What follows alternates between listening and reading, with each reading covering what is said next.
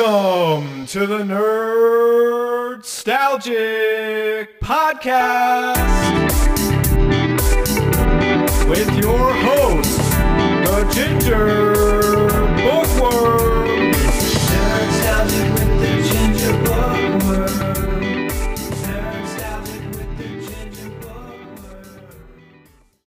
Howdy beans, and welcome to the Nerdstalgic Podcast with me, your host Luke, the human. Hope you're doing well, hope you're good, as per usual. Now, today I might disappoint a few people um, because it's not going to be a main quest episode today, uh, it's going to be a side quest. Uh, simple reason is I've been really, really busy this week, I haven't had much energy, had a lot of time to really invest myself into the actual topic that I had planned for this week. So I won't spoil it here, um, but that topic will become next week. Um, as for this week, I decided I was going to do something short. I didn't want to leave anybody high and dry. I didn't want to skip a week. Um, so I figured I'm going to do a shorter episode um, doing a book review because I want to do more book reviews, to be honest. I am an avid reader. I've only done a few book reviews here and there uh, through season one and, and so far through season two. The last one I did was this sort of deep dive look into the Bioshock prequel novel, Bioshock Rapture, uh, which again, if you haven't checked out that episode, go back and check it out. But I've never really, you know, I, I haven't done enough as, as I would like. To be honest, I want to do a lot more, so I figured why not start here? You know, it's it's a shorter episode that sort of tides you through till the next topic, but also it allows me to really sort of begin, start doing more book reviews. Now, not every book that I read um, will I say is worth either writing a review for or even talking about in a podcast form, because I do read a lot of books and I read I read a lot of random books. Um, so I'll only really be choosing the ones I feel like people will mostly enjoy. Like for example, uh, during season one, I reviewed um, the Zombie Survival Guide book by I think it's Max Brooks, uh, Mel Brooks' son and that went really really well and people really really seemed to enjoy it enjoyed it um, so i want to do a lot more sort of weird wonderful strange books that sort of either catch my eye or i feel like people would enjoy here so that's sort of the main thing that I want to do when I review sort of books. I'm not going to sit here and just, you know, read books and tell you like, oh, you should go read uh, Stephen King's The Talisman. It's a fantastic book, but like, I'm not going to do those sort of run of the mill sort of the books everybody does. I'm going to do sort of the sort of not the obscure, the not so popular sort of books because I'll be honest. In terms of my reading, I don't like. Well, in terms of anything really, if there is a book or a movie or a game or a TV show that is really really popular that I'm interested in, um, the more people are in, more people talk about it, and the more people post about it, and and the more that it gets traction, the less I actually want to experience it. Like for example, The Witcher. I haven't read any of the Witcher books yet, which they're on my list, and I will get around to those. Um, but I was a big fan of the Witcher games. I loved them. I played the Witcher One. I played uh, the Witcher Two on the Xbox 360. I loved them. You know, nobody really knew who's, who CD Projekt Red was. Nobody knew um, who Geralt of Rivia was or what a Witcher was. It was a very niche, very small, sort of nerdy thing, and I loved it. Right, and then The Witcher Three Wild Hunt came out. And don't me wrong, that game's incredible. You know, it's a masterpiece. And no wonder it sort of exploded and is such a popular uh, franchise even now, and why it put CD Projekt Red on the map. But for me personally, I was very much the vein of ah, people now now normally normal people know about it, and now they're going to ruin it. Um, and they didn't ruin it. It was just more just the fact that because it became popular, I became less interested in it, and that's just the way I am. I don't know why. Um, but the more popular something is, I, I'm not one of those people that goes, "Yay, my favorite thing is now popular." I'm like, "Oh, it's now longer no longer niche. No, I, I can't. It's like there's no longer smaller groups of people that you can get really nerdy about with it. You've now got to talk to people at work about it, and it's like, oh, I don't want to get too nerdy. I don't know. Maybe it's me just being silly, but it's one of those sort of things that I don't tend to read books um, that are incredibly popular or doing well. If even if I want to read them, I would rather leave them for a year or two till the dust settles, till everybody stopped hyping them up and reviewing them and posting about them and all that. Then I'll come back to them and I'll be like, now the dust is settled, I will check them out and I'll see if there is if they are as good or as bad. You know, I will finally jump in and enjoy it, and that's how I do with most things. To be honest, like for example, Stranger Things was another was another one. I started Stranger Things uh, season one, I loved it. Then it started getting a lot more mainstream, and I pulled back. And it took me a year until I actually got around to watching um, Stranger the last Stranger Things season because everybody was so hype and talking about it. I, I, just kind of it put me off, you know. Um, so that's how I'm, I'm going to basically structure my book reviews. They're going to be books that are not overly popular. They're most likely to be video game books. They could be Doctor Who. Um, I want to look into. Um, I might even do a few Terry Pratchett here and there. Um, I haven't really planned it out yet. I've got loads of books around me, tons that I've completed. I might even go back to books I've already read and I just want to talk about. You know, I, have done graphic novels in the past. I find graphic novels are a bit difficult to do because it is a very visual based, and doing it on an audio platform is quite difficult. Um, so maybe I'll leave them until you know I get a video camera and then I start doing videos on YouTube. And you know we could we could do those there, but most likely it'll just be you know sort of standard word based sort of books. Um, but today um, I'm going to be looking at Mortal Engines by Philip Reeve, which came out in 2001. Um, but before I do, one thing I want to mention, because I've already gone too far ahead, but I'm going to have to put it in anyway. If you want to be updated on anything that I'm reading or any topics that I'm doing, or anything that I'm playing, watching, or anything that jazz, make sure to follow me on Twitter at nerdstalgic underscore pod. I'm almost at 1,200 um, followers. I'm currently, I think, on the top of my head, I think I'm at 1,000, uh, 1,194, I think. Yeah, that sounds about right. I don't know. I'm really close anyway. So follow me on there for updates, and it would really help me if I manage to uh, get to that goal, you know, really, really early.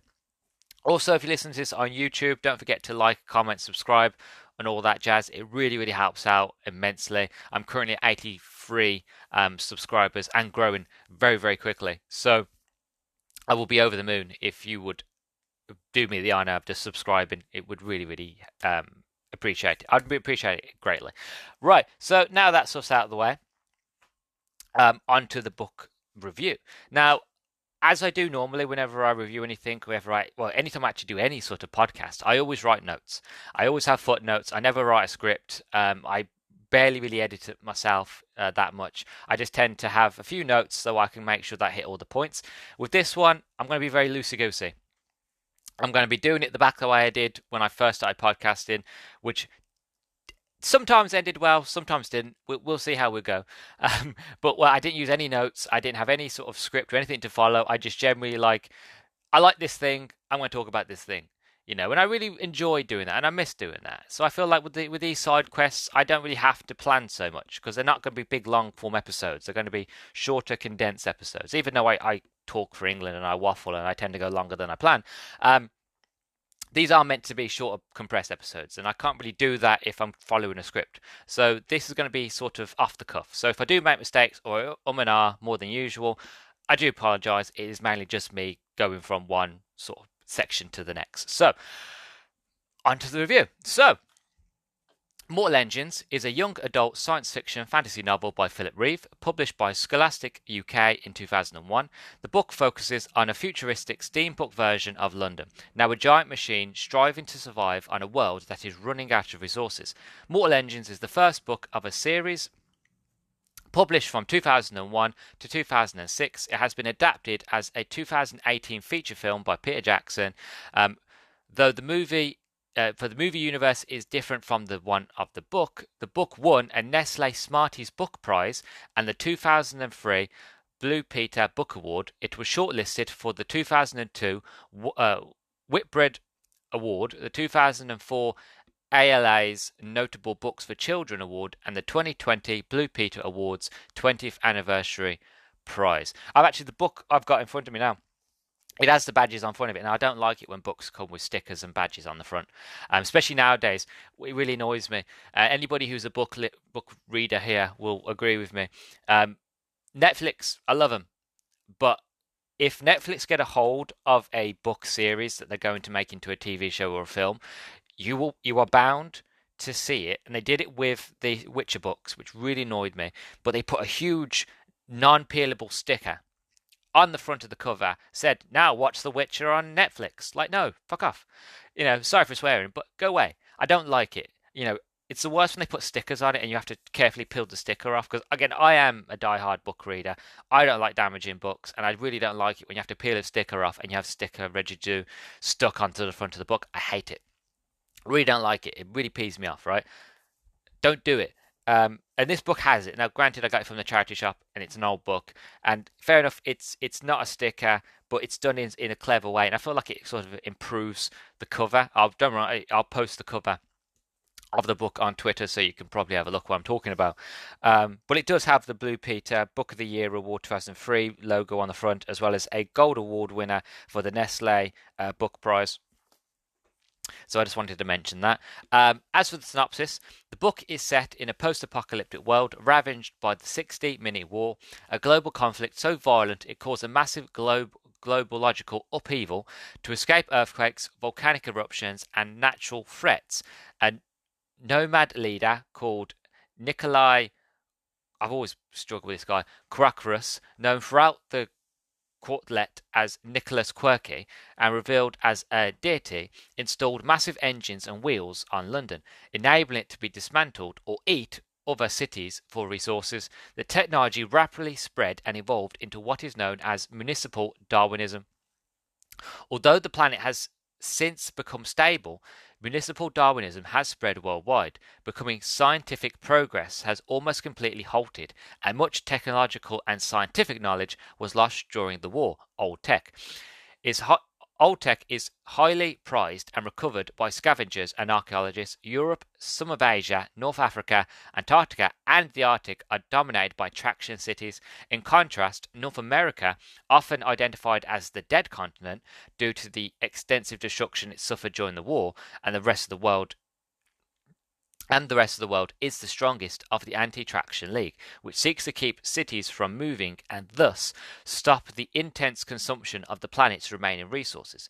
London is the principal traction city in the novel, which has returned to a Victorian era society. London's society is divided into four major and several minor guilds. The engineers are responsible for maintaining the machines necessary for the survival of London many of which are found by the Guild of Historians. The historians are in charge of collecting and preserving highly prized, often dangerous artifacts. The navigators are responsible for steering and piloting the course of London.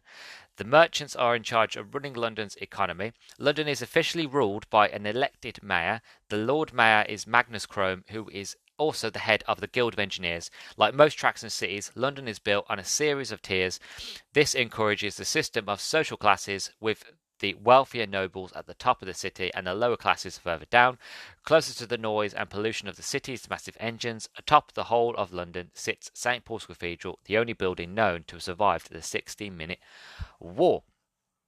So that's the synopsis of, of the first book. You know, it's set in a post-apocalyptic world set in the far, far future, and it really, really fascinated me when I, when I read this sort of premise. Because I'll, I'll, be honest, I watched the movie first before I read the book. And what pulled me in for the film was this idea that you have huge cities like London and you have small towns. It's like, for example, a town like Essex, for example. You've got small towns like Essex and Bristol and Birmingham and all that. They're their own little traction sort of towns.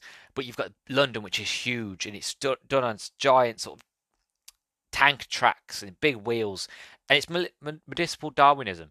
You know, the bigger fish eats the smaller fish. The smaller fish being the smaller towns, the smaller cities, and London comes in, and London's been around um, England, basically destroying all of the prey that are there, and they've ran out of, of things to eat in England. So now they have to travel over the Atlantic. Well, what was the Atlantic Ocean is now just a rock, rocky bed, marshy land. They've got to travel across there and across Africa and places like that to find prey. And the simple sort of idea behind that is really fascinating. You know, the bigger fish eats the smaller fish, and these cities where the people live on them, and the people have sort of changed because there was a huge war that devastated Earth. And for me, the whole idea and concept behind that is absolutely fascinating because we've seen it many times before in video games and movies. You know, a post-apocalyptic world where people are turning into cannibals, people are going into slavery. We've gone back to the Stone Age. We're now rubbing sticks together. You know, we're no longer technologically advanced at all. Um, we have to start again, if anything. But with this, it's the fact of enough of time has passed, and there is enough old tech that is still around and been salvageable that the idea of life has changed so drastically, but it's also really recognizable. You know, we have, you know, we never think about putting London on a giant sort of moving platform, um, but it works and it's so unique and so ingenious. that I just love it. And the movie did really, really well about that. And we, we'll get to talk about the movie in a minute. But this is what pulled me in for the book. This the idea behind um, these moving cities, and that sadly in in the first book you don't see many cities really. You London's the biggest city that you encounter, and London is the most focal point of the of the book. But you also have the other cities as well. You see if you hear sort of rumbles of other cities of in Antarctica, you have other cities in America, you hear other cities that are big cities that are no longer around, you know, big German cities that have been destroyed.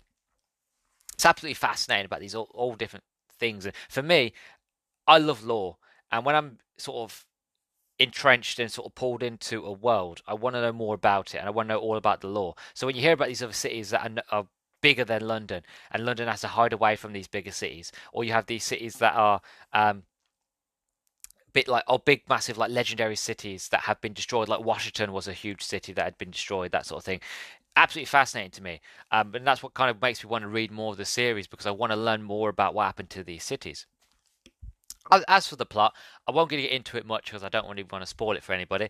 Um, but the book starts with the traction city of London chasing and catching a small mining town called Salthook. Um, Tom Natsworthy, a teenage apprentice historian, is sent as punishment for skipping a chore to the gut of London, which is kind of the underbelly, where all the engines are and where all sort of the poorer classes live. Um, were captured during traction cities or towns are stripped of resources. Tom incidentally meets the head of the Guild of Historians, Thaddeus Valentine, along with his daughter Catherine, one of Salthook's residents, teenager Hester Shaw, attempts to assassinate Valentine, but Tom interferes and chases her as she reveals a disgusting scar on her face and claims Valentine caused it before escaping the London police through a chute. When Tom informs Valentine of her name, Valentine pushes him down into the chute. Tom and Hester recover outside of the city within the hunting grounds, and after an argument, they start following the city tracks to reboard London. And so the adventure begins. It's fascinating. Really, really for me, it grips me. Like, I'm already gripped on the idea that these are traction cities, that these are cities that are. How can I explain it? These are cities that are moving, you know, that they're alive. And as I mentioned when I talked about Rapture and I talked about Bioshock, I love the idea of a living, breathing city. This in a different sort of concept because the city is alive because as an engine it has wheels you know has people running running it. But i just love the idea. Then you throw in sort of the sort of assassination attempts and you throw in actually the people of this world. Absolutely fascinating. Um, you have the two main characters tom and hester uh, tom he, you know he's an apprentice he's never been off london he's never he doesn't know anything but london he doesn't know anything but sort of traction cities about municipal darwinism so he's very sort of green to the world.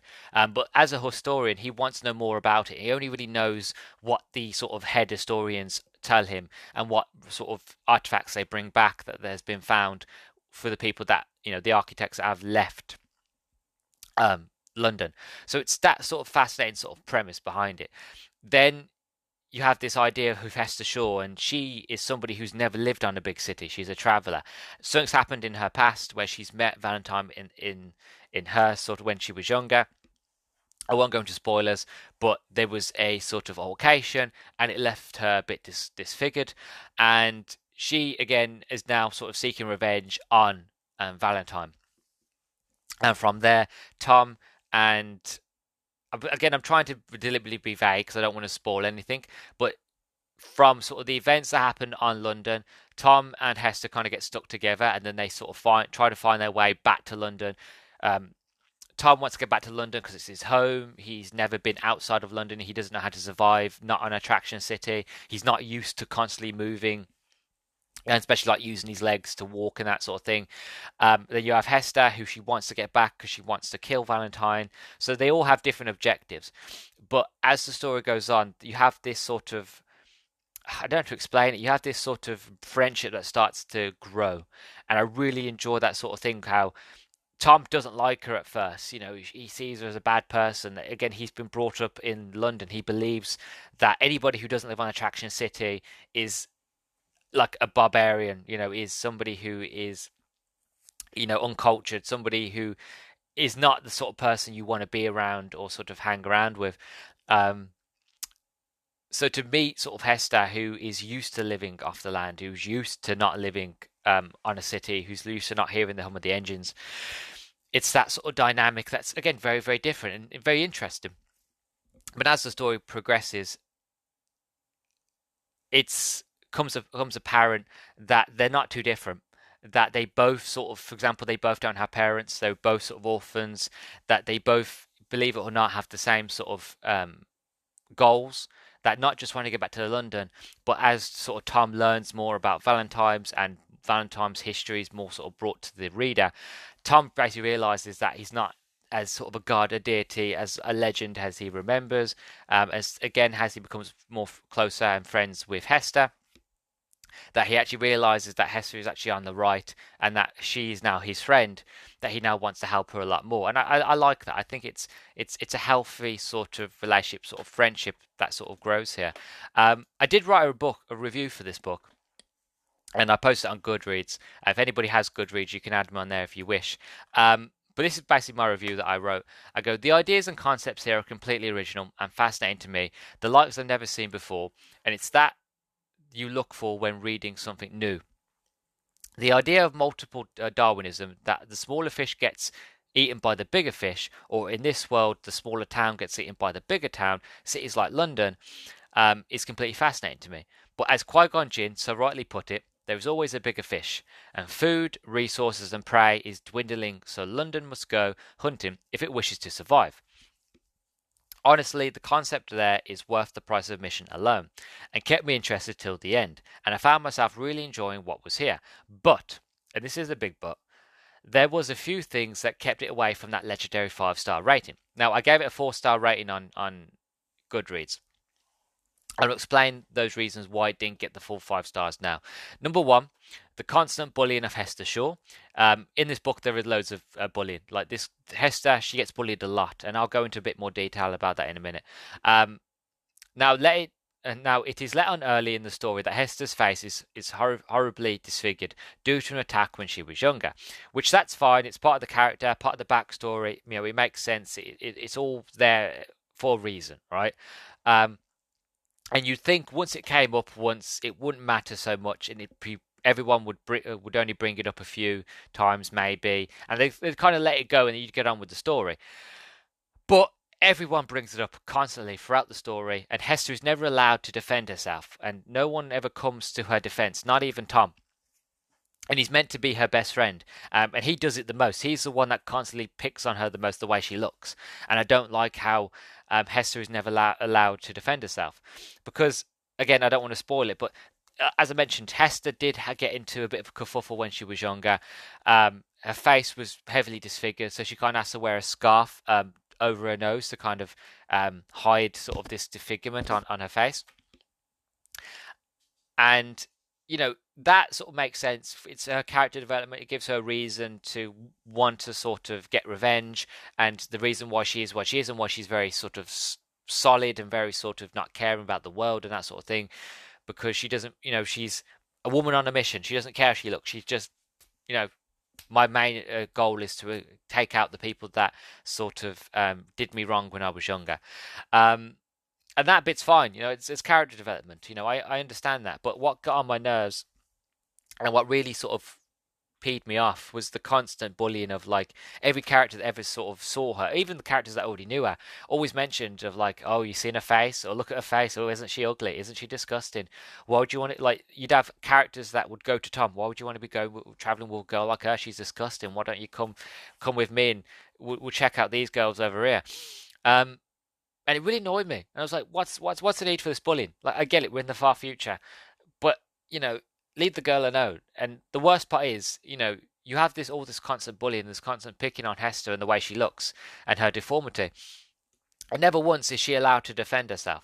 Never once is she allowed to go, well, actually, um, you know, You know, I was attacked when I was younger. This is why I have this deformity, or just be like, you know, tell people to piss off. You know, some sort of like backlash, some sort of chance of like, you know, leave me alone, sort of thing. But never. She's never once allowed to defend herself, and that really angst me. I, I just felt like that wasn't fair because she's a wonderful character. She's a fascinating character, and I, I don't feel like she should be belittled because she has a dis- disfigurement. I just don't think that's right. I just it feels a bit ableist. It feels a bit unfair to me, um, especially Tom, who's meant to be, you know I'm introduced to Tom. He's meant to be Hester's best friend.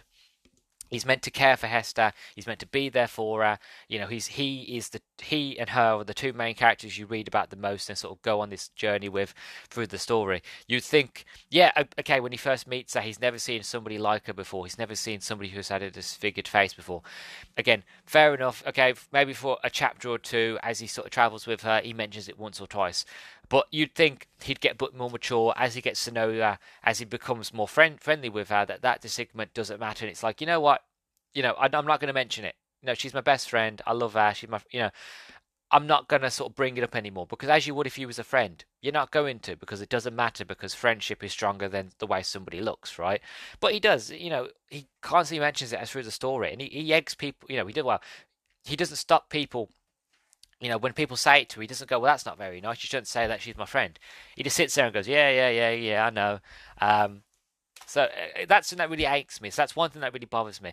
It might not bother you if you read the story. It might not be something that comes up and really sort of um, bothers you that much. But for me, it was something that I, I just stopped it from getting the four the full five star rating. Um, also, number two, um, the forced romance please stop the forced romance. Like, like, I'm no Scrooge. I don't mind a bit of love in a story, um, but when you hit me with the high concepts this book pre- uh, represents, um, the reader with the idea of adventure and mottos for Darwinism and big cities on on tracks, you know, once you've given me that sort of thing, that's all I really want. You know, that's all I want to see. That's all I want to hear about is is adventure and these big cities and sort of everything else happens in the story. That's all I want, right? But you know, when you are trying to force a love story where it doesn't need to be between Tom and Hester, um, that's annoying. And I, obviously, I'll get onto that in a minute. But just keep them as close friends. That's all they needed to be. They just had to be close friends, and that was fine. You know, that works perfectly for them and for the story. Um, but I worry they are going to be made to fall in love in the next book, in the rest of the series. Um, which annoys again annoys me because Hester deserves so much better than Tom. Um, as I mentioned, the whole bullying where Tom sort of, again, for the most part of the story, he is sort of thinking about or even mentions her disfigured face and how ugly she is and all this and that. And I'm like, how, how, as a reader and as as the author, as the writer, how did the writer th- think that if he's going to sit here and constantly belittle and badger Hester's looks and have the main character Tom do it all the time as well and and sort of go with it when everybody else is there, not defend her how would you expect to come come to me, the reader, and be like, "Oh, they love each other," and uh, Tom is is wants to get with her and wants him to be his uh, girlfriend, and Hester falls in love with him. Like, how could you have that sort of concept when all you've shown me is Tom being horrible? Now, Tom is a fan. Don't wrong. I'm I'm not, I'm making Tom sound really bad. Tom is a character. If you take out the bullying, he's an interesting character. It's a very boy meets world sort of story. Very sort of fish out of water. Very interesting, very fascinating. He is an interesting character. He's very he, he becomes out of his shell. He becomes very brave. He becomes very sort of adventurous, and he basically becomes the guy that he wanted to be. Um, originally, the the guy that he'd, he'd uh, envisioned and read about in stories and that sort of thing, the proper adventurer, right? You take out the bullying, he's he, that, that's quite interesting, right?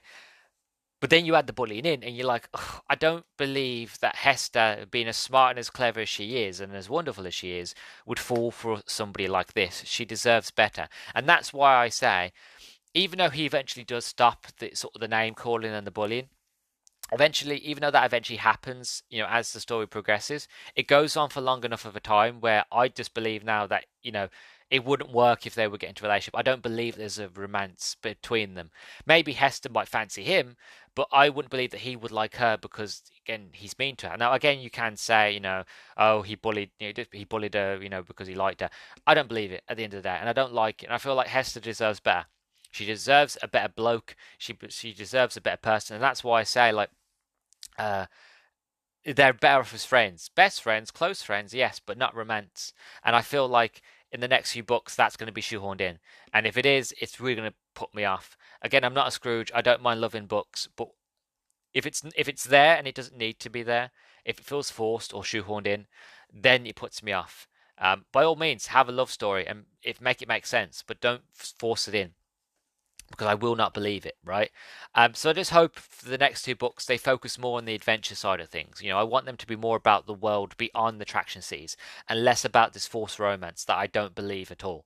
Um, so time will tell what they would do with them. So that's that's been my sort of review um, on Goodreads um, of the book. Uh, the book sold very, very well. It did really well, high acclaimed. As I mentioned, there were three books, uh, four. In total, there's three other books, but there's four books in the series. Um, you have uh, Mortal Engines, then you have The Predator's Gold, um, then you've got book three, which is Infernal Devices, and book four, The Darkling Plain. All of them reviewed quite well. For example, the first book um, on Goodreads, uh, it has a free 0.76 uh, overall score, um, and that is uh, from 61,365 ratings and about 6,124 reviews.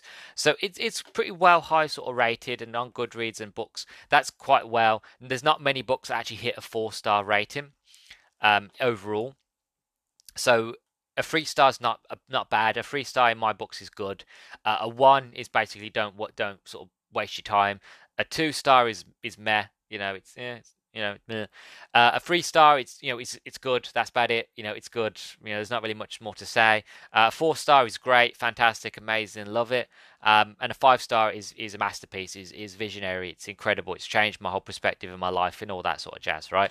Um, the other books uh, rated quite well as well. Uh, Predator's Gold, book two, that got a 3.93 um, overall rating out of 23,000 and uh, 100. Um, then Infernal Devices that scored a little bit lower but higher than the first book. That got a 3.88 out of 16,000 reviews. Um, and book four, uh, a Darkling Plain, that actually got better scores. That was actually a 4.17 out of 12,000 um, reviews. So overall, you know, he seemed to review quite well. So I, I'm hopeful, shall we say, that the next few books will be interesting. I don't know when I'll get round to reading the next few books in this series, um, but I look forward to to continuing this story. Um, do I would I recommend this series to anybody? Yes, I would recommend it. Yes, the bullying will might put you off, and the bullying part might be a bit sort of. Eh, you might sit there and go, "Well, I don't like that," but I feel like if you get over the if you can kind of get past that and you actually sort of embrace it for what it is the whole sort of municipal darwinism the sort of the, te- the sort of advanced but not so advanced technology of these sort of moving cities and sort of the, the character that is hester and like i didn't even mention shrike yet the, the big sort of robot sort of terminator sort of bloke that is sort of hunt, hunting hester down. Um, if you can get into all of that uh, I think you really, really enjoy it. I have been vague, intentionally vague. I've only really spoke about the beginning of the story. There's a lot more to it. You know, they do travel around. You find out that there are cities in the sky. That there are some people that don't want to live on a traction city, and these are the anti-traction league. And this is a, a group of people that I don't like big cities and don't like this whole sort of movable cities because they pump pollution into the air and that the world's already destroyed as it is. Why should we make it worse? You know, so there's not many resources. Why should we hoard them? Why don't we give them out? So you have this anti-traction league that li- live in the sky. They live in big, massive air balloons, sort of think Bioshock Infinite sort of cities in the sky with balloons and that sort of thing absolutely fascinating you know that's fascinating. Then you've got like cities like like um, china for example that's big hidden behind a big wall and there's big luscious gardens it's like a garden of eden um, that sort of thing and it's really really fascinating in these high concepts and i hope again the next few books we explore more of these places we we find more cities either derelict or not so derelict. We see how other people lived in, in other towns and um, bigger cities, you know, how does a bigger city survive it, without less prey? You know what I mean? Because there are a lot of cities, like you've got cities that move, you've got traction cities, then you've got standard cities that don't move, that are ba- that basically tried to move, ran out of resource, ran out of fuel, and just stopped dead. And then people just started lives there, just kind of hoped, fingers crossed, that the bigger cities wouldn't come across and bandits and pirates, pirate cities wouldn't come and destroy them. You know, so there is a lot to this world, um, and I think it's quite worth checking out. It's quite fascinating. And like I said, they made a movie out of it. Now I am going to talk about the movie a bit, um, but overall, as for the book, I would say you know check the book out. You know, uh, the bullying part it might bother you, might not. Um, but it was something that really ain't, to me because I just don't like bullies. I don't like people being mean for no reason, especially when the char- the main character doesn't get a chance to defend themselves. Now, I've been told by my friend that Hester does defend herself more in the next few books. Maybe when this book came out, a lot of people complained about that, so the author decided to kind of, you know, let her sort of defend herself in the next books. I don't know, um, but it was something that bothered me. But it might not bother you. So overall, I would recommend uh, this book to check it out. Um, before I end it, before I go, I just want to talk about quickly about the movie that came out um, in 2018. Um, Engines is a 2018 steampunk um, film directed by uh, Christian Rivers uh, with a screenplay by Peter Jackson based on the 2001 novel of the same name by Philip Reeve. Uh, Peter Jackson purchased the rights to the book in 2009, but the film languished for several years before being officially announced in 2016. Peter Jackson picked Rivers, who won an Academy Award for the Best Visual Effects for his work on Jackson's King Kong, um, to make his feature length film directorial debut with the project, and also brought on several members of his production team from the Lord of the Rings and the Hobbit films. Um, filming took place from April to July 2017 in New Zealand. Mortal Engines had its world premiere on November the 27th, 2018 and was released in Australia and New Zealand in December the 6th, 2018. The film received negative reviews from critics and some praising the visual effects and score, but with most criticizing the direction, screenplay, and lack of personality. It went down in history as one of the biggest box office bombs of all time, grossing $83.7 million against a production budget of 100 to 150 million and losing the studio an estimated 175 million dollars. So the movie flopped. Um, it didn't do very well at all. Um, you know, especially with your budget. Like, let's say, for argument's sake, you know, the movie was made for 150 million and it only made 83.7 million. That's a huge loss in money because um, you've got to remember that that money that goes into making films, it's not just the production, it's you know the visual effects. With this movie, is very high on visual effects. It's paying those visual effects artists, it's paying the writers, it's paying um, the marketing staff, it is paying everybody. You know, so if it can't make that money back, it flopped hard, which is a shame because again, I haven't read the next few books, but I would have liked to see where this goes more. You know, I feel like this would have been a, a good. The story works the idea behind the story works in a good medium where it could have been something special in a film. And again, I watched the movie and I quite enjoyed the movie. You know, I quite liked it, and it, it that's what interested me. wanted to check out the book originally. But again, you know, these things happen. You know, you do get sort of movies that come out and they do flop. Sadly, you know, for example, um, The City of Ember. I read the book, I watched the film, I loved them both, but the film flopped so sadly, we never got to. They never did any more of the books. Uh, Inkheart with Brendan Fraser, fantastic book, fantastic film, flopped, didn't do very well. I might actually review Inkheart, um, the the film. I've I've read the read the book. I absolutely love the book. Um, I might review the film because I feel like well, that's one of those move, book to movies that kind of was looked over that deserves a lot more love. Um, but you know, it happens all the time, and I've mentioned this a few times in my reviews where you get book to screen. Um, and it, you especially had that renaissance in the early 2000s. Even even though I know this came out in the 2010s, um, you did have that sort of 2000s renaissance because of Harry Potter, where everybody was trying to basically make huge franchises out of books. You know, on on the big screen, and some failed and some didn't.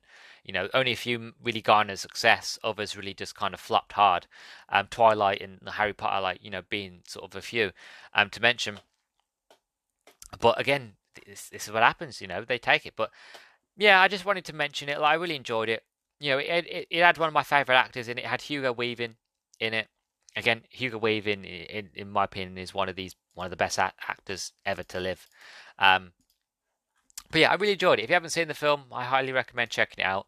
But yeah, so that's been my review of uh, Mortal Engines. I know it's a bit loosey goosey. I know I I've probably ummed and ahed a bit and I've paused a bit longer than I would normally.